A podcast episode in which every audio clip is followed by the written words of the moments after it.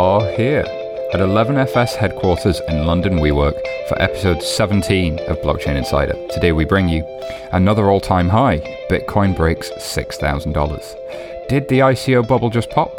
Troubled waters for Tezos. And there's a small matter of an $11 trillion moving towards blockchain production with the DTCC. Now, on with the news. Hey, Colin, uh, at Colin G. Platt, how are you, sir? Good to have you back. Doing fantastic. How are we? Yeah, not too bad at all. We're recording in interesting times for all things blockchain. We've seen some all time highs. Coindesk seem to be uh, talking about a quiet surge here, whereas Bitcoin uh, price hits the new all-time high above six thousand dollars. Um, so with with a lot of people saying there's uh, there's no right or wrong price, there's a whole thing, a lot of stuff going on, a lot of people speculating that Bitcoin's a scam. It just seems to keep marching on, and then the bubble looks like it's popped, and then it keeps coming back. Is Bitcoin dead? Long live Bitcoin once again. I, am looking forward to all of these stories that are coming out saying that Bitcoin has crashed from six thousand dollars down to whatever it is uh, right now, about five thousand eight hundred or something. It's it's amazing that it does keep going up. Um, a lot of it seems to be around uh, institutional money. We we talked a lot about Jamie Dimon over the last few weeks. Uh, fortunately, we didn't hear anything about Bitcoin from Jamie Dimon this week, uh, but there have been a lot of people that have come out on both sides uh, including strategists at, at, the world's largest asset management firm, BlackRock, talking about um, how there's no right or wrong price for Bitcoin. Potentially could keep going up. Uh, we had LedgerX, which is a the first CFTC regulated, that's the Commodities Future Trading Commission, regulated Bitcoin derivatives exchanges come online, trade over a million dollars in their first week, which is fantastic to see. Um, and other firms getting into this. Um, we have seen on the uh, more skeptical side, um, Prince Alwaleed of Saudi Arabia has come out and said that it's uh, the next Enron in the making. Um, but there was a really interesting one in here that you found, Simon, from the Financial Times.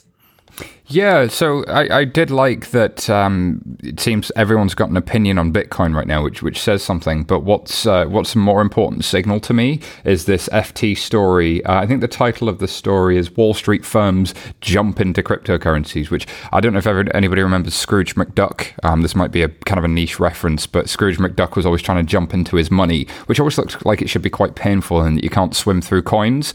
But Wall Street firms like DRW are looking to make money on the volatility volatility, uh, whilst other firms feel like they can't get in because of the lack of regulatory certainty. Um, and there was a uh, kind of a survey done, I think, somewhere in here as well that said one of the number one positions that the firms surveyed in the asset manager space would like to take would be uh, they would like to be long Bitcoin they would like, in other words, they would like to buy a lot of Bitcoin and potentially uh, hold it or try and uh, trade it for, for profit which might explain why so many um, bank CEOs and others feel the need to talk about it because their clients are talking about it. Uh, so uh, I just feel like we've we've talked about this a lot on recent shows, but this is now finally evidence coming out in kind of the mainstream uh, financial press saying, "Hey, look, this demand from institutions is real, um, even though there's a different approach in China to, say, Japan, for instance." Absolutely, and I think the other thing would be remiss to uh, to not touch a, a, bit on, but we won't go in depth, is this Bitcoin Gold. So, um, if you recall, we, we spoke a few shows ago about Bitcoin Cash being airdropped. Essentially, if you held one Bitcoin on day X, uh, the next day you also had um, Bitcoin Cash. We just had another thing go go live um, Tuesday, Australia, London time, uh, Monday in in the Western Hemisphere. Uh, Bitcoin Gold uh, was announced that they took a snapshot, and if you were holding Bitcoin in a regular Bitcoin wallet, not necessarily in an exchange, you also have Bitcoin Gold, and that's trading somewhere around four hundred dollars now. So there was a lot of interest where people think, oh, free money. Um, it is an interesting project. I don't know if it's as well supported as Bitcoin Cash or this Bitcoin uh, 2x, but that was probably part of this price. You can see why people find this subject confusing when there's not just one Bitcoin anymore. There's a whole bunch of them. And uh, but to the outside world, uh, I wonder if this space is steadily becoming uh, more legitimized. Um, I saw a stat that said 63% of all Bitcoin is now focused in Japan, where they've regulated 11 exchanges. Um, there's potential growth in any economy that's able to legitimize those exchanges, and perhaps that's what we'll see coming out of China in the near future. But we got to move to the probably the story of the week, Colin. A section we're lovingly titling ICO Implosions. Um, and there's this great story here from uh, Reuters by the wonderful journalist Anna Irrera, a good friend of the show talks about battle imperiling the $230 million cryptocurrency venture. This one's all about uh, Tezos, who, of course, uh, were interviewed on episode one of Blockchain Insider. Uh, what's going on here, Colin? All right, so Tezos, uh, this was massive this week. Um, so let, if we recall, um, and go back to episode one and listen to that again if you're interested in the project. Tezos um, earlier this year, I believe in August, raised about 230 million dollars uh, in a combination of Bitcoin and uh, Ether, the Ethereum currency, to fund essentially a competitor to Ethereum. It had all kinds of fancy things, including um, rather than using proof of work, i.e., the, the mining where you plug in heavy duty hardware and lots of electricity and burn that essentially to compete to validate the network. They were using something called proof of stake, and they had lots of other upgrades to deal with, um, essentially, and, and, quite ironically, in this um, governance. Well, what came out in this Reuters article um, earlier this week was uh, essentially that um, when they set this up, they set up a nonprofit foundation in Switzerland and they set up a private limited company in the United States um, called DLS or Distributed Ledger Solutions. Um, when you were uh, giving them this $230 million, effectively that was a donation to the Swiss um, Stiftung or nonprofit it was understood that though there was no legal obligation and there was all kind of risk, including uh, the fact that Tezos, Tezis, their their native currency, may never come of age, that this nonprofit foundation may give you something that at the time they likened to a tote bag. Uh, essentially, you may get it just for donating it. Um, well, what came out was the Arthur and Kathleen Breitman, the founders of DLS, and ultimately the the whole uh, Tezos scheme, had a falling out with uh, the person that they asked to be the chairman of this nonprofit foundation. Um, they've accused him of uh, taking in more money than he necessarily should, giving himself a bonus and doing self dealing. Um, he's turned around and accused them of not giving the, the foundation the independence, which questions the, the whole setup they put in here, which a lot of lawyers have, have questioned. We're going to speak with Stephen Palley next week, um, who's commented on this a lot since the beginning um, not only for this, uh, but for many other ICOs that have used a similar setup. The, the question really comes down to have people put in $230 million into something that may just vanish into thin air because uh, a few people have had a falling out? Um, or is this something that can be pulled back together? It'll be an interesting thing to watch. Um, and I will note uh, in the show notes, there was uh, something that came out from Arthur Breitman, uh, a blog post on Medium, where he talked a bit about his side of the story. Um, and there's already lawsuits coming out with people saying, well, this was an investment contract. Um, we put two in here, which we won't really go into depth with, uh, but there is a lot of money on the line, as you can imagine. Uh, with the price of Bitcoin and Ether going up, uh, a lot of people speculated that the the total amount they actually hold is closer to four hundred million dollars. It'll be interesting to see where the chips lie when everything uh, ultimately comes to rest. Completely makes sense, Colin. I think the risk of that foundation model in Switzerland has been exposed. Um, Tezos talked about having, you know, real uh, push towards having strong governance, and in a way, having strong governance and then having empowered a foundation to control the capital, uh, it was always possible that the uh, the company that was supplying uh, the technology to that foundation may fall out with it in some way, and we didn't know what was going to happen when it did, uh, and that's I guess challenging for any founder with this um, foundation model. And it seems to be the model that a lot of ICOs have taken, with the possible exception of Block One and EOS, who've gone from a, very, a kind of a unique model. Pretty much everybody else has this foundation in Zug, Switzerland, that uh, you donate to, and then that foundation would then pay uh, a, a, software company for the development of the, the core technology that the foundation is designed to build. And if that core technology takes off, then those tokens that you hold may increase in value Um, but also, it seems like people were investing in them because they'd raised a lot of ether, they had a lot of Bitcoin, and they had nowhere really to invest them that was going to, or that they believed that was going to increase their growth. So they were looking for somewhere to to kind of put that put that um, capital. Now we find ourselves in this interesting spot. Yeah, and I think this also highlights uh, what a lot of people have been saying is. Um, you can raise too much money if you're a startup uh, at any stage, and particularly in early stages Um, Tim Draper, who was a, a very prominent venture capitalist in the Silicon Valley, um, famously put money in this in very early stages. He's come out and said, "Well, I invested money in the company DLS when it was just two people and an idea." And I think that was only a couple of months before. So they've gone from Tim Draper investing money in them when they were two people to within six months raising a quarter million dollars quarter of a billion yeah yeah it, it's a big number and it's hard to believe that they could use that effectively in the short amount of time. I i wish them the best. I think it's an interesting project. Um, it could go many many different directions from here. Uh, people have started speculating about refunds. Um, one of the things we were joking about earlier this week is um, it is conceivable that the foundation could nominate another um, private company to uh, bring the Tezos vision to life that may or may not include the Breitmans interesting times. Certainly, they came up with, uh, I think, a lot of the core ideas and arguably core intellectual property um, that Tezos is founded on. And they could find themselves out in the cold because they were trying to build something that was truly decentralized and didn't need any one particular person. And in so doing, they found the, the human reality of potentially having themselves cut out of that uh, w- when humans fall out. I think it speaks to the immaturity in the blockchain space. And there are a lot of, uh, not, not just the crypto asset space, but especially in the ICO and token sale space. Um, there are a lot of folks now trying to build good practice um, across uh, Crypto Valley in Zug, Switzerland, um, out of Singapore, or William Mougayar um, in the Waterloo and, uh, and, and Canada region. And of course, ConsenSys have a lot of thoughts on, on how you do it properly as well. Um, but the regulators are starting to pay more and more attention, as we've mentioned on previous shows.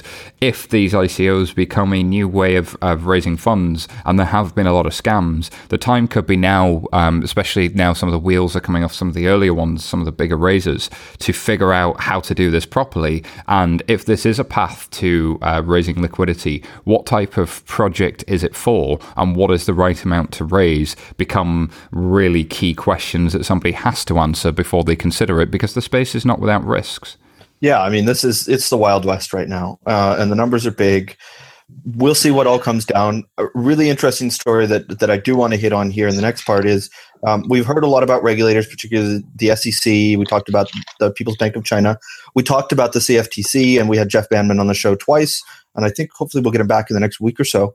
Um, the CFTC has come out um, and aligned with the SEC in a I don't know if it's a report or an internal thing they put out. Um, it, it, was a paper they worked on talking about ICOs, um, these token sales. Not only could they be securities, but they could also be commodities. And they noted uh, that they were very much aligned with the SEC in calling Bitcoin, uh, when they did, a commodity itself. And derivatives on Bitcoin should be viewed as commodities, not as securities. Um, so that's really interesting for something like Bitcoin or Ethereum. But it also says these new ICOs, Tezos could be a security, in which case in the United States that falls under the remit of the SEC, um, or it could be something else which may fall under the remit of the CFTC. Um, and it could be imaginable that it's neither one of those things and it could fall under uh, a myriad of other laws. So yeah. that'll be a really interesting thing to see. Um, be curious to, to see what you think about that, Simon, and, and particularly from a, a European lens. Yeah, I think, Colin. Before we do that, let's let's just have you d- uh, define the difference between a commodity and a security, because I think in, in Europe we don't necessarily have this split of regulators in quite the same way. We we, we I guess we do have ESMA, um, but the uh, the clear difference of the two houses of the CFTC and the SEC in the USA, those are the two main regulators for any type of investable product. Um, could you just separate those out for the for the audience, because I think that's a really important distinction. Okay, yeah, let's break that down. So um, the difference between a security and a commodity first, and then the the remits of the SEC and the CFTC respectively. Um, so uh, a security, very simply, is uh, demonstrated by ownership in a company. Um, we talked about the Howey test earlier with uh, Stephen Palley. We've talked about this on multiple occasions. Uh, essentially, it's a rules around a financial product that demonstrates ownership in, in a common enterprise where uh, the people putting money in it are aiming to make money not through their own work, but through the work of uh, generally management. Um, so if you buy an Apple stock, you expect this, the price of Apple stock to go up over time uh, because they sell more products because they're so good at running companies. If you buy a bond or um, essentially a loan that's traded on the market, same idea. Now, contrast this with a commodity, something like gold or oil, uh, that is just purely something that has a single global price and that you can trade. Now, the SEC, simply speaking, uh, the Securities Exchange Commission deals with everything that's a security. So things like bonds, things like stocks or equity. Now, the CFTC kind of deals with everything else. Um, there's some oddities in there that we won't get into, but things like uh, gold, things like oil, derivatives on top of them, futures uh, in particular, also options. Um, they also regulate things like FX, uh, foreign exchange. So if you were trading dollars versus euros, that comes under their remit rather than the SEC. And I think it's fair to say that the CFTC has their Lab 2.0 initiative, uh, which is actually quite an interesting outreach. Um, and we had uh, Jeff Bandman, who I think was one of the architects of that, on, on one of our earlier shows. Uh, and they have been, I think, quite uh, quite open to innovation in both the DLT private blockchain space that we see happening amongst a lot of incumbent financial services companies, as well as some of the things we see in the permissionless blockchain space. And as you say, if it if it looks more like gold or oil in that this is a thing that we trade, but we, there's no real company behind it, nobody else is making its value grow, then it would probably fit squarely with the CFTC. But there are these ones uh, like Filecoin, where it starts off as a way for a company to raise money, but over time people may buy and sell and trade the thing as if it was a commodity um, because it represents the value in, inside of a network for, for file storage, for instance. So you get these really interesting bits of legal jujitsu, which you can see why both regulators and entrepreneurs are really struggling with how do you define what you've built it's the Wild West to a certain degree, but the answers are maturing, and I think uh, regulators starting to wrap their arms around it. I think often uh, there are a number of folks who thought, um, you know, this is all going to end in tears. Well, I think it may for some, especially the scammers, but for those that have been trying to do this properly from the beginning, I think there is the right sort of support there from from different regulators. Shifting gears, the DTCC, of course, we had on uh, a couple of shows ago. We had Jennifer Peve on the show, um, and they're, they're talking about their 11 trillion dollar derivatives. Um, I think it's credit default, credit default swap, if I can say it, uh, are getting closer to the blockchain. What's going on here, Colin? All right. So this is a, project that we've been hearing about for a little while now. So a startup called Axoni, which was uh, funded by a number of banks, and I, I believe they raised about fifty million dollars earlier this year won a deal with uh, the DTCC. Obviously, uh, this is a very large company in the United States uh, that deals with. Um, they are the the CSD or the Central Securities Depository, um, and they they signed a deal with IBM, uh, R3, and this company Axoni uh, to build a trade in uh, information warehouse. So. Essentially, CDS or the things credit default swap, which were largely charged for um, maybe not creating, but exacerbating the 2008 2009 crisis in the United States with subprime mortgages. Um, uh, one of the issues with them is that they were here, there, and everywhere. Nobody really know, knew who owned what. Um, so a lot of those have moved into centralized entities, including this DTCC. And what they were looking at doing is um, marking each one of those trades down, who owns what, and putting inside of a d- distributed ledger of sorts. Um, so they partnered up with this group of companies, um, and they've announced uh, just this last week that um, they have seen a lot of positive things come out of this, and by next year they aim to go to production.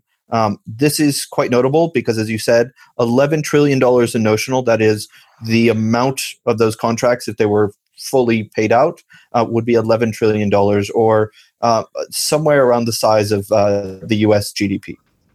Which is really significant. It's really significant, Colin. And if you've seen the movie The Big Short, of course, the, the credit default swap, and of course, then the collateralized debt obligation that uh, fits all of those CDSs inside, um, largely have been blamed uh, for why it was so difficult to see what was going on and why it was so difficult to know what you were being sold during the last financial crisis. So this is uh, using one of the core tenets of why people consider blockchain or DLT useful. This um, translucency or transparency or, or certainty of where things are and where what where where everything is to solve a real problem that came up from the financial crisis. And people again will will ask, you know, when's this going to be real? They're, they're committing to have it in production next year. This is quietly been happening in the background. And Axoni is a company um, that have gotten money from Andreessen Horowitz, so A16Z, one of Silicon Valley's key investors, uh, and quietly have just set about building something on the Ethereum code base that uh, I think the uh, kind of the the permissionless community hasn't really paid attention to. But as as that um, marches towards production, maybe we'll see more people building things and Colin, next story. We saw last week there was the Sibos conference in Toronto, um, and one of the key stories coming out of that was the CEO of Microsoft, Satya Nadella, um, challenges people to build useful blockchain applications. So, uh, are we just going to put a blockchain on this one? We're definitely just going to put a blockchain on this. Uh, it was interesting that not only it just challenged people, but specifically Swift. Mm-hmm. Um, uh, this is interesting for a lot of reasons, and I'm not really sure what what exactly he was getting at. Um, but he pointed out that there's a lot of talk about this blockchain and what everything's going to happen, and not only blockchain, but really what is this going to come down and mean for Swift? Um, what are they going to do about this that is concrete and that you can look, feel, and touch that makes any difference in your own life, or is this just them playing around just to to stay relevant? And he did issue the challenge that they need to take a step up and build something. I think that's that's a challenge um, that should be shared by not just Swift, but the whole incumbent industries of financial services that are looking at blockchains. It's great to talk about how this is going to change your life or about how you're doing something, but you know, ship code. Yeah, absolutely at the beginning of a technology should be doing two things talking to customers and writing code. Um, and Swift, uh, of course, as we know, is the members association of 11,000 banks uh, that forms standards for how you move money around the world. And every year, most of the GDP that actually moves in terms of real settled payments tends to move through Swift. Uh, so this is a standard for how banks uh, agree with each other, what they owe each other for, on behalf of their customers, and so on and this has been around since the 70s. Um, it moves through um, kind of human, slow, gradual standard building. Um, it's not considered particularly uh, innovative, but it is considered particularly effective since everybody uses that standard. And they all get together at the Sibos conference every year to kind of figure out what they're going to do next. And, and, and, the last one was in Toronto. But of course, in Toronto as well, just across the street, the, the guys over at Ripple uh, did their own Swell conference. And there's a bit of of uh, there was a bit of um, backbiting, as we mentioned in last week's show, between uh, the Ripple and uh, Swift CEO, with the Swift CEO saying uh, what Swift are doing is not a swell, but is a tsunami, uh, which is just kind of it's all getting a bit uh, it's all getting a bit catty, meow. Um, but let's move on, Colin. Uh, the the next story is uh, one that we'll cover very briefly. Uh, the, the, our friends over at R3 have got themselves a patent. It looks like. It, it, looks like they have them out. Um, so uh, two, in fact, as, as I understood, um, that came out in uh, late 2016 that have just now been published. Apparently, that's how the whole process. I'm not overly familiar with it, um, but essentially, this kind of comes down to how their Corda platform works, and particularly around record keeping. Um, lots of things to put in context. One of the bigger ones last year that we saw was uh, several banks that were also members of R3 were out there um, pushing for their own patents, including uh, Goldman Sachs at the time, which is a partner, uh, and Bank of America. So a lot of this could have been saying, you know, we need to get out in front of this and and put them in. There could be other reasons. I'm not exactly sure, but it is it is interesting to see some of the details about what it is they're building. If you're not only a coder and you want to understand a bit more about what they're doing, go in, check this out, and you can read through all the patent applications, and they explain it quite clearly. Indeed. I, I, often describe, and I, I, know some companies get angry at me for this, but in the enterprise DLT space, there's probably a three horse race right now. There's the Ethereum code base um, and, and its forks. There is the Hyperledger Fabric code base and its forks. And then there's uh, R3's Corda. And R3's Corda is very, very focused. It is designed to really help you manage the state of agreement. So, um, if you've ever got uh, a legal contract and you've had to sign the last page of a PDF and you've had issues keeping up with track changes after that point, and you've had issues making sure that that contract was, was adhered to, it's designed to solve for that specific problem. Um, and it was built for financial services, but it would apply to pretty much any industry. Uh, whereas a number of organizations have kind of, uh, well, a number of technologies, and uh, Hyperledger are both moving in quite different directions. They are more traditional in, in how they've done things. Uh, R3 has focused on this notary capability where we elect somebody to perform essentially a, a bit like consensus for us. They just notarize the state of those agreements uh, as as they, as time moves. Uh, whereas Hyperledger Fabric has looked at state channels, and Ethereum has a number of potential ways of, of, of achieving the same the same aim, uh, especially with the Quorum and Zcash and Ethereum based code code bases that are that are kind of going in a different direction. So useful to keep in mind that there are different approaches for solving the same problems, um, and useful to keep in mind that uh, things keep moving. Okay, uh, finally up. A couple of interesting ones here that, that took, caught my attention, Colin. Um, this one called Donate Your Tab. DonateYourTab.to. Um, so I, I, think a couple of weeks ago we might have had a story about people using uh, browsers. I think Pirate Bay um, had been caught a few times helping people. Uh, they were somebody was attacking people and using their browser and their CPU to mine cryptocurrency. So you would just be kind of going to I don't know torrent whatever book you were after or, or or something like that, and your CPU, your computer or laptop would suddenly get very, very slow, and you wouldn't know why. Turns out somebody was using your computer to mine cryptocurrency for their benefit, uh, which, which, seems like um, reasonably crafty, but and something you don't want. This is kind of flipping that on its head. So donateyourtab.to allows you to spend your own CPU cycles mining cryptocurrency that gets donated to charity. Um, so they mine a cryptocurrency called Monero, uh, and Monero, as some of you know, is optimized for CPU-based mining, so the, the central processing unit inside your laptop or your or your PC. And they, in their FAQ, they talk about if each browser tab makes five cents a day, then 100,000 users over a year would make, uh, they reckon, uh, about $185,000 for charity, which nice, nice little use case here. I, I found this one interesting. Colin, did you have any thoughts? Yeah, I, th- I thought this was quite an interesting idea. If, if people want to contribute to this, um, uh, years ago, before we ever started talking about cryptocurrency, there were things like um, folding at home, which is where you could donate your computer um, to, I believe it was MIT, and uh, they would use your computer horsepower to calculate all kinds of complex things for the Human Genome Project or something like that. Um, I don't know the details, but this is this is very similar in that it's going to a good cause. I've also seen recently um, ideas floating around to take this and say, well, rather than looking at ads on your website, why don't I just let you use the background of my computer to mine stuff while I'm reading a story on New York Times or whatever it is. Um, I think that this is the start of a trend, and we're going to see more and more of these things come out because, very interestingly, it started as a computer virus, and people have said, well, why don't we use this thing for positive uh, aspects? Um, so keep your eye on this trend. Definitely. And speaking of MIT, um, they're actually starting issuing their diplomas using the Bitcoin blockchain itself. Um, if you ever lose your diploma, you can pretty much guarantee that it's going to be backed up now. You can. I just hope you don't lose your keys for it, or else then what happens? I wonder if MIT have some multi-sig going on there. Uh, all right, that's it for the news this week. Uh, don't forget, listeners, uh, you can let us know what you want to hear about on the show, uh, or just give us your views on stories we've covered on Twitter. You can get in touch at B Chain Insider. That's the letter B Chain Insider to share your thoughts, or just hit us up at Colin G Platt or at S Y Taylor if you want to pick up anything with us personally, or you can just drop us an email at podcasts at 11fs.com. We'd love to hear from you. Uh, just a reminder 11fs, the company that brings you this podcast, we're a challenger agency. We help banks asset managers, anybody with a challenge in blockchain or DLT to achieve more, to get live, and to do real things.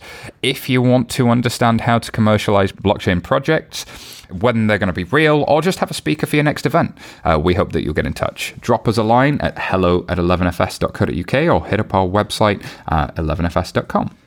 Now I need to get to the interview, and there's only one, but what an interview we have. We have the CEO of Ripple, Brad Garlinghouse, speaking to our own Sam Maule uh, from the Swell conference in Toronto. So over to Sam.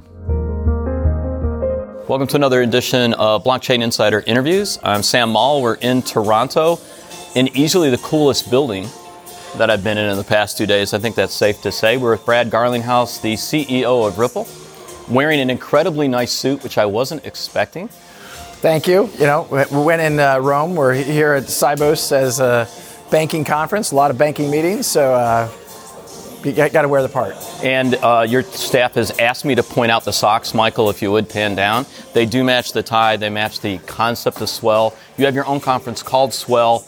Most importantly, the name came from. Swell really, there's a lot of Ripple uh, water metaphors in what we do. Uh, you know, our core product is called X Current. Uh, the next product we launched is called X Rapid. Uh, so Swell is kind of building on the kind of water theme of what Ripple is doing and kind of spreading the ripples around uh, around everything we're doing. The, that effect, right? That, that effect, constantly exactly. goes. I mean, ultimately, as you know, uh, Ripple is really focused on how do we enable an internet of value? How do we make value move the way information moves today? And that's our big kind of multi-year, 10-year view of how the world will evolve. And it's really how do we dial that back and to make it tactical and real today and tomorrow. And I think if you want to enable an internet of value, you've got to connect the repositories of value. Right. And the repositories of value, as big as the Bitcoin value proposition is today, the banks own trillions and trillions and trillions of dollars of assets. So if we want to enable an internet of value, we've got to connect the banks and payment service providers and MSBs, and uh, we're excited to have made a bunch of progress on that. So how are you feeling with the conference so far? This is the inaugural event for this. We'll talk about the timing and some other things that are happening in Toronto. But how do you, overall, how do you think the conference has gone after your first day? Look, I, am thrilled, and I will admit, uh, you know, there's a certain nervousness when you have your inaugural event. Things running smoothly. Uh, almost, are people going to show up? You know, uh, yesterday we had kind of our, our, our, lead keynote with Ben Bernanke, interviewed by Gene yeah, Sperling. I was going to come there, by the way. So, if you're going to have your first event, Ben Bernanke, nice, nice. you got Sir, good. yeah, you got uh, Sir Tim Berners-Lee coming up. You've got uh, Don Tapscott. You have right. Stefan Thomas and Vitalik this afternoon. Uh, that should be great. Yeah, you, you uh, when you look at the speaker list and the buzz that, that we've heard maybe at a different conference that's going on, which we will talk about, um, well done. Right? Thank That's you. the way to do yeah. So as for the inaugural event, I'm thrilled. I think uh, you know there's always things you'll learn and we can do better, but uh, you know to some degree we're trying to be the unconference uh, relative to the, the Sibos. You know, I think we did try to be complementary with some of what they're doing, but Ripple has been fortunate. We've got a lot of customers, and we heard last year our customers they want to hear more from us, and we felt like the best way to do that is to set up shop here, uh, and it's, it's been great so far. It's been very busy. Uh, you know, packed house for Bernanke and a bunch of the sessions yesterday. I expect the same today.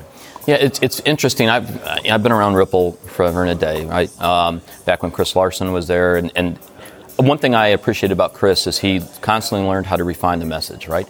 In the space you're in, educating bankers, corporates across the piece, that's a huge part of this, right? Sure. This, this isn't a simple, this yeah. is not a simple topic, right? right. Yeah. Um, so that, that idea, what you talked about, about building this conference out makes sense because education and that component of it is massive. Yeah. I, yeah, I think one of the things that has served Ripple incredibly well is I think in contrast to some in the community that are kind of taking a very horizontal view, we're talking about literally over 100 use cases. We've been very specific about one. Right payments, particularly cross-border payments, and let's go deep in really understanding that that product set, that need, that customer, how you sell into that customer. And so I think, you know, as I look at where we are today relative to a year ago, I think that that focus and really understanding that segment and that customer and being able to go deep and really solving that problem has served us incredibly well. And it, will remain focused on payments. It's obviously a massive industry. The problems we're solving can be measured in the trillions of dollars. That isn't to say that I don't think there's other great blockchain use cases, and right. eventually maybe Ripple will address some others. But today, I kind of view it as the earliest days of Amazon, where Amazon said, "Hey, we're a bookseller." I mean, the, the first name of Amazon was not Amazon; it was Amazon Books. And you know, they, they built a platform to serve a need to sell books, and then they did another vertical and another vertical and another vertical, and then obviously productized the platform. I think the best way to build platform technologies isn't by trying to be that horizontal because by the time you build a platform, the needs have changed and evolved. If you build it really successfully for one vertical, in this case, a really big one, you can put yourself in a really good position to build it up for others as well. So I wanted to be a psychiatrist when I was young, so I always look for key comments that was made. So you said something that was interesting if you look back over the past year. So you've been CEO since January. Yep. You've been with Ripple though since 2015, right? You're right. president and CEO. So, so personally, I think when you look at a company, you look to the CEO, and, and they really help establish the culture and focus of what they're doing. So if you look back over the past year, from January to now, and we're surrounded at a very cool conference, how would you kind of summarize your stamp on the company and your tenure as CEO? Well, so you're right. I've been in the company two and a half years, uh, and it, you know, Chris and I really, Chris Larsen, the founder and previous CEO, and a great guy, and a great guy we, have had a great partnership and we're very complementary in many ways. And so, you know, he remains very involved in the company as chairman, and I talk to him almost every day. It's not a demarcation point that I look at and say, hey, January 1, when I officially took over as CEO, that there's some left turn or right turn. You didn't change the logo. yeah, okay. Just making sure. Yeah, but, you know, I think uh, for me, it's been the, the mark over maybe two and a half years of really driving that focus and really understanding that customer. And you know, you have been around Ripple for a long time, and you know there are other use cases that Ripple had toyed with in the early days, and some other what I'll call in retrospect experiments. You know, I think really over the last two and a half years, we've gotten increasingly focused and gone deep around this segment. And again, I think that's served us really well. You know, the, the only thing that's I think materially changed during the course of 2017 is, know, I do agree with you that personalities of the leadership impact the culture of an organization. You know, I like to be aggressive, uh, and I think even you know what you're seeing here with Swell is look. I think Ripple's an incredibly good place, and we've been incredibly fortunate. Part of that's skill, part of that's luck, but is to press our advantage. And you know, I think we want to continue to be aggressive in the ecosystem, continue to invest in the ecosystem. I think you know we have some uh, things we're teed up for Q4 that I'm really excited about to continue to invest in the overall ecosystem. And when I say that, by the way, I'm not even just talking about the XRP ecosystem.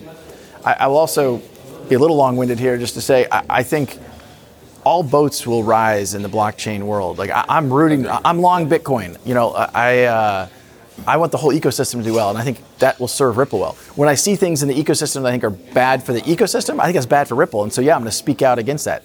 ICOs, I think, are a uh, one of those examples. I can check that one off the list. we were going to come to that. Um, so, as an outside observer, somebody watching this, uh, for, for, the listeners, I'll give you a great example.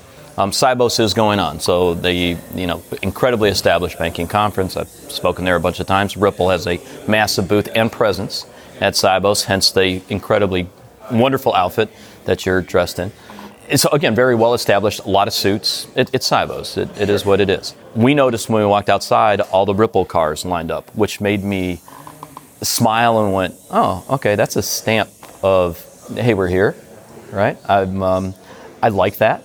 By the way, I like seeing that. You know, but but again, you do you are part of that conference too. You you have sure. a stamp there and have been.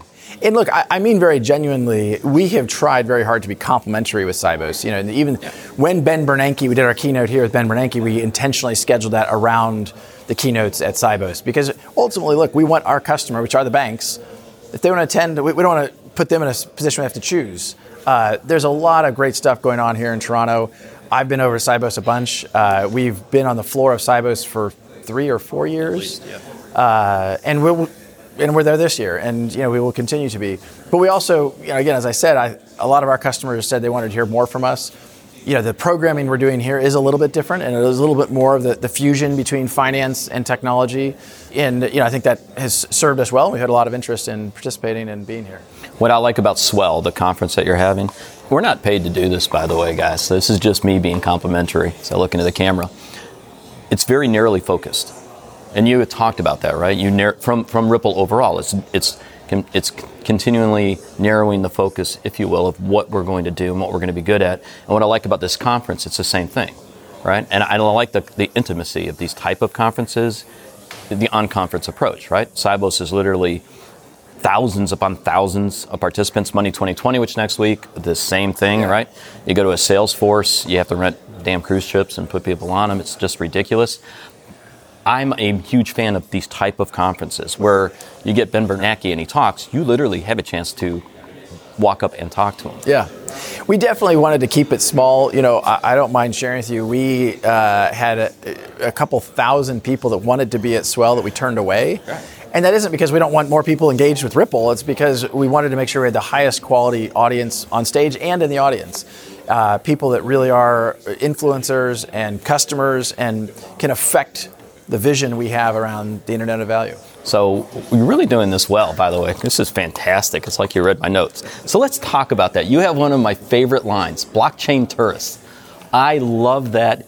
I love that comment. Yeah. What do you mean by blockchain tourists? You know, I, I have seen, having been doing this for you know almost three years now. Uh, there's a lot of companies that come along and they're just kicking the tires. That, you know, which is okay. It's okay. Yeah, I, I, I, was quoted saying that. I did say it, and I'll say it again. But it's not intended to be as derogatory, maybe as it came across. Which is, look, I think people should experiment around blockchain. The, the, the demarcation I'm really trying to make is Ripple has had the good fortune of having real customers touching production systems, moving real value, not sandboxes, experiments, right. and tests. Not theory, not hypothesis. yeah, this isn't a white paper, right? And to take the most extreme example, and you know, so it, it, to me, uh, blockchain tourists are people who, you know, look, they're really interested in the space, they're learning about the space, they're kicking the tires. The good news for Ripple is we have a lot of demand that aren't blockchain tourists. Right. They are. Uh, you know, seasoned travel veterans uh, that are, know what they're trying to solve, and they're trying to solve a real problem.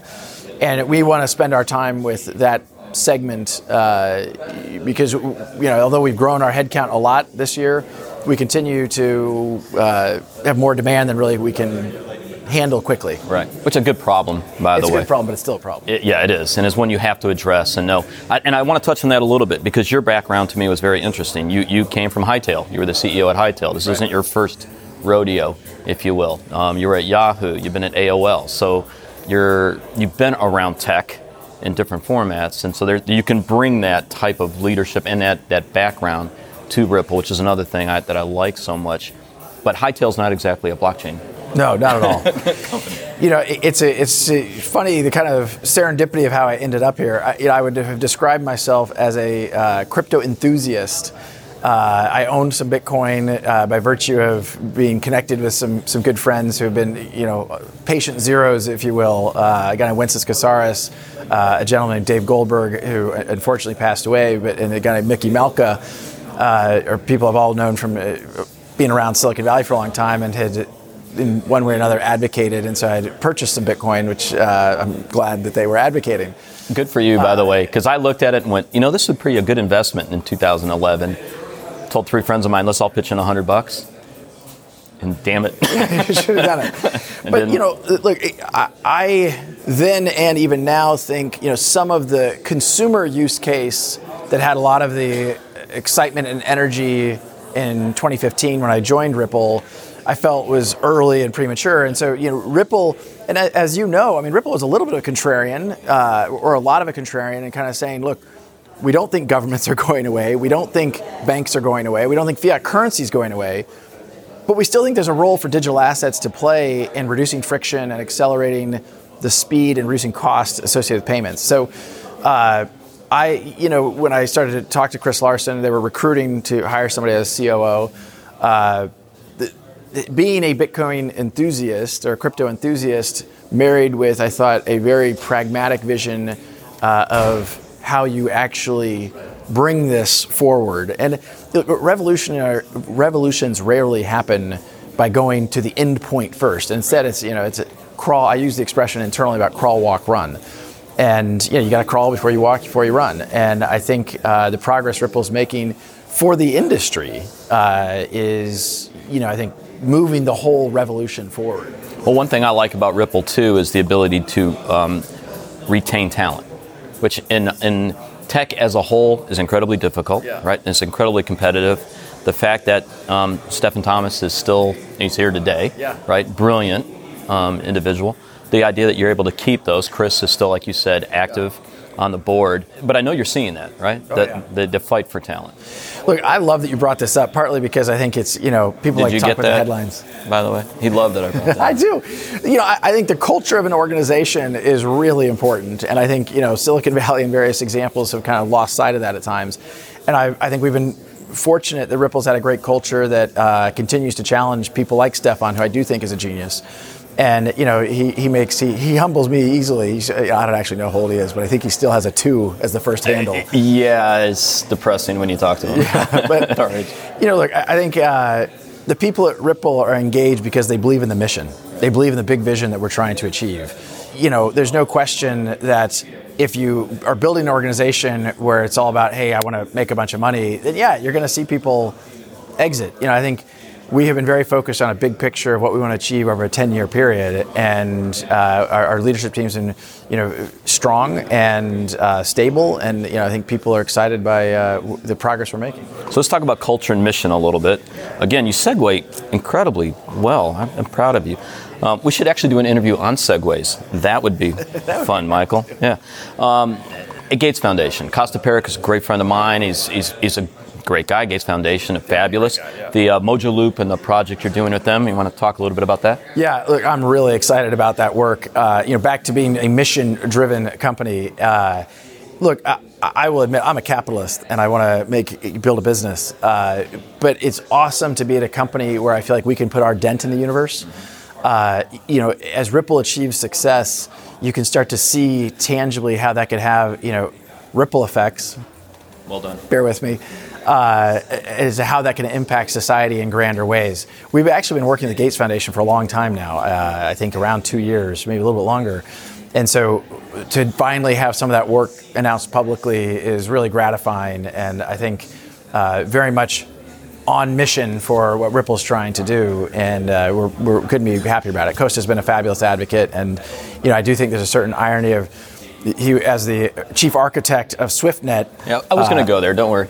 But you know, he's been a, a big advocate of some of the core, particularly interledger protocol and what we're doing there, and uh, just couldn't be more excited about what they have going on. And I, and I love the focus of financial inclusion, right? Again, taking something, and I'm a capitalist, right? Obviously, you want to build a company for the long haul, but being able to, I think the term give back is overused, but you know what I mean? I mean, you can look and you take these technology type solutions and introduce them into environments like India, right? For sure. Um, where you can come in and some of the challenges that you would face, for example, in the US, right, or North America thanks to technology and the solutions they have, you can kind of leapfrog the legacy problems that we Right. Yeah. Well, mobile is the best example of this. We saw it very tangibly in, you know, a lot of Southeast Asia countries, uh, certainly Africa, where you know you just skip the landline entirely, which is far more efficient. And so I think in some markets you may find that. You know the, the legacy infrastructure, what Ben Bernanke called yesterday the horse and buggy. You know we, we skip right past that, and you know it's, it's going to be fun to watch some of those markets. And certainly again, the, the Gates Foundation is so influential and uh, so effective in being focused and how do we have an impact and so you know they they've been just amazing champions and I'm excited by how that could play out Um, also, the news that you had about the accelerator, this the uh, which I actually like because it's almost an accelerator for banks, yeah. which is, by the way, the unconference on accelerator. Um, it's I a love RAP by the way concept. RippleNet Accelerator Program Yeah. RAP yeah RAP. yeah we we don't really call it RAP RippleNet Accelerator Program We- we're super excited about it I I think this is an example by the way of how we can take advantage of the unique position Ripple is in to invest in the ecosystem really tangibly and accelerate the work we're doing uh, you know, obviously the headline you probably have seen is, you know, we're committing $300 million of XRP to accelerate the network effects that we're already starting to see. But if we can have that happen more quickly, more customers, more quickly getting into production, uh, that's all the better. Uh, you know, the earliest days of Visa, they had various incentive programs to drive that adoption, and I view this very similarly. I like the idea because you are literally putting skin in the game, right? I mean, you're betting on yourself, if you will. For sure. So I, I love the concept. I love the idea Yeah. of doing that. What's what's been the reception so far? I'm curious. been great. Phone won't stop ringing. Yeah, I mean, you know, we intentionally announced that right before Sibos, uh, knowing that we Timing have, was good, by the way. you know, uh, we'll have a couple hundred bank meetings while we're here, and we, you know, we, we timed that intentionally because we want to drive adoption. We want to accelerate adoption, and that means you know more customers deploying more quickly, moving more volume, uh, and again, we think that's just good for the whole ecosystem. Yeah, I know it's working because when we pulled up, there were a lot of suits sitting outside, not at all what I was expecting, by the way, when we showed up, and that made me smile. Consortiums are interesting, so I'm, I want to go there just a little bit. Yeah. Um, I've been around payments, you know, forever and a day. We've seen, you know, for example, MCX. We've seen uh, the worst named product ever of ISIS. Um, God, I actually worked on that too. Uh, So the, the concept of consortiums is hard. Yeah. And in- within this community, within the blockchain community, you know, we have consortiums by default. Um, we had the recent news as far as uh, the legal action with R3. Can you discuss where we're at? Yeah, absolutely. today? So uh, we, both R3 sued Ripple, Ripple sued R3. Uh, to some degree, it's a, it's a contract dispute. We entered into a partnership. There were compensation for delivering on that partnership. You know, I think R3 uh, uh, is trying to paint it simply about you know the, the option agreement. You know, it's it's a broader partnership. Uh, our suit, I think, speaks for itself, in that we feel like very clearly, I don't think R3 has lived up to the commitments they have made. The- first step in that litigation was a, a suit that R3 brought against Ripple in Delaware. That case was dismissed last week. And the case overall will continue. Now, that the case we brought against R3 will continue in California. Uh, so we, it's, it's not over, uh, but you know we think it's nice to see that Delaware took our view that you know that wasn't the right venue to even consider the case. this whole concept of consortiums and making them successful, right? And again, you're you're not new to the game. You've you've you've led multiple companies. without getting too uh, simplistic here, what makes it so hard? And would you agree we need some sort of a standardization or of approach when Oh, for it comes sure. to payments? Yeah. Well, so first of all, I, I want to double click on the word consortium just for a moment. Just you know, I think that word has been a little bit bastardized to uh, be a little uh, Like AI, like blockchain, like take your pick. Well, right? I mean, look, historically, a consortium was a group of people coming together with equity participation. And now you have what I'll, you know, uh, things that are called consortium. They're like, that's not really a consortium, but you know, it's a. Uh, when I think about the consortiums, some of them are just soft, you know, they're open source software initiatives, right? And, you know, people say, hey, we have 100 members in our consortium. It's like, no, you have 100 participants in an open source software platform. Okay, you know, I, I think for Ripple, it has been about like how do we bring real volume into production, and you know, people contributing to open source technology is, is does not make one a a member of a consortium. I see a T-shirt from Princess Bride. I don't think that word means exactly what you think it means. Good, good meme, right? I made your marketing person just laugh right now. I'm proud of myself. So, looking forward, let's talk about this conference. Come back to it a little bit because We started there. Where do you see this in two or three years? Do you see it growing in size, or do you like the intimacy? You know, my honest answer is I don't know. And that's a great answer, by the way. I'm Uh, glad know, you said look, that. this is yesterday. I guess we're a day and a half into the event. Yesterday, I think was a huge success on a lot of different levels. I'm super pleased. You know, I had one conversation last night after a couple drinks, thinking about you know what is what does it look like next year. You know, no decisions have been made. You know, I, I think without a doubt, we want to make sure that we remain a part of the conversation it, with Sibos and with banking. Uh, and if that means that we're doing something to the side, that's great. But you know, I think it's to, to be to be determined. It is important to me. To your point, I, I like having a an intimate gathering of a bunch of influential people in the industry. That uh, it's not just you know talking heads. Uh, you're really having a conversation and a dialogue. Yeah, it, and that, that's it, right? Just not on stage and you're just spouting. It's actually getting that feedback Yeah. and, and taking it back with your product teams and saying, this might be interesting where we go. So let's talk about payments then. And let's focus on North America since my focus is for my company, North America. When can you please fix payments? Because this is absolutely a nightmare. When you go overseas, right? Yeah. We, we talked about this, the leapfrog effect, right? Yeah. Uh, India or Africa, take your pick on mobile, and Asia. And then we come back to the US. We're both, you- you're from Kansas, I'm from Detroit originally. So we're US boys. Yeah. What the heck? Yeah, it is. I I marvel at it, and I admit, because I didn't come from the banking or payments industry. You know, as I was learning about Ripple and what they're trying to do, it's just unbelievable to me that you know, truly, the most efficient way for me to get money to London today would be to go buy a ticket at the airport here in Toronto and fly it there. Yes. that's a crazy thing. I mean, I can stream video from the space station, yet I can't move my own money from point A to point A to point B efficiently. Uh, these are infinitely fixable things. Uh, and I, you know, it is a crawl, walk, run dynamic. Uh, but I'm super excited by you know the, the, the, what, the progress we're seeing, the momentum that is building. It took us, you know, a long time to sign our first bank, and then it was a little faster to our next bank, our next bank. You know, I, I am very excited about the pipeline for Q4, and feel like particularly with this uh, RippleNet Accelerator program, where we're investing to incentives to even accelerate things more. I'm super excited about where we sit. Well, I think influencing and, and what you're doing with folks like Ben Bernanke, right? Uh, that targeted education and getting those spokespeople in, Yeah. right? Where it's not anarchy, right? Um, is, a, is an important move, right? Both within um, the, the regulatory side and the banking side. So again, the accelerator, the work with the Gates Foundation, um, you know, getting the thumbs up from Bill Gates is not a bad Yeah, thing in yeah, this day and age. yeah. The moves, Brad, I really like. Um, and the socks are fantastic. Thank okay? you, thank you. That's what matters. Brad, I thanks appreciate for the it. time. Hey, this is great. I really appreciate it. Yeah. A big thank you to our guest Brad Garlinghouse and of course the wonderful Sam Maul. Um, Colin G. Platt. Colin, thank you for being with us. I hope you have a good rest of your week. Uh, and thank you for listening. If you like what you heard, please subscribe to our podcast, leave us a review on iTunes. I cannot tell you how much those reviews help us spread the word and tell all your friends and everyone you know to listen to. We'll have more Blockchain Insider next week. Goodbye.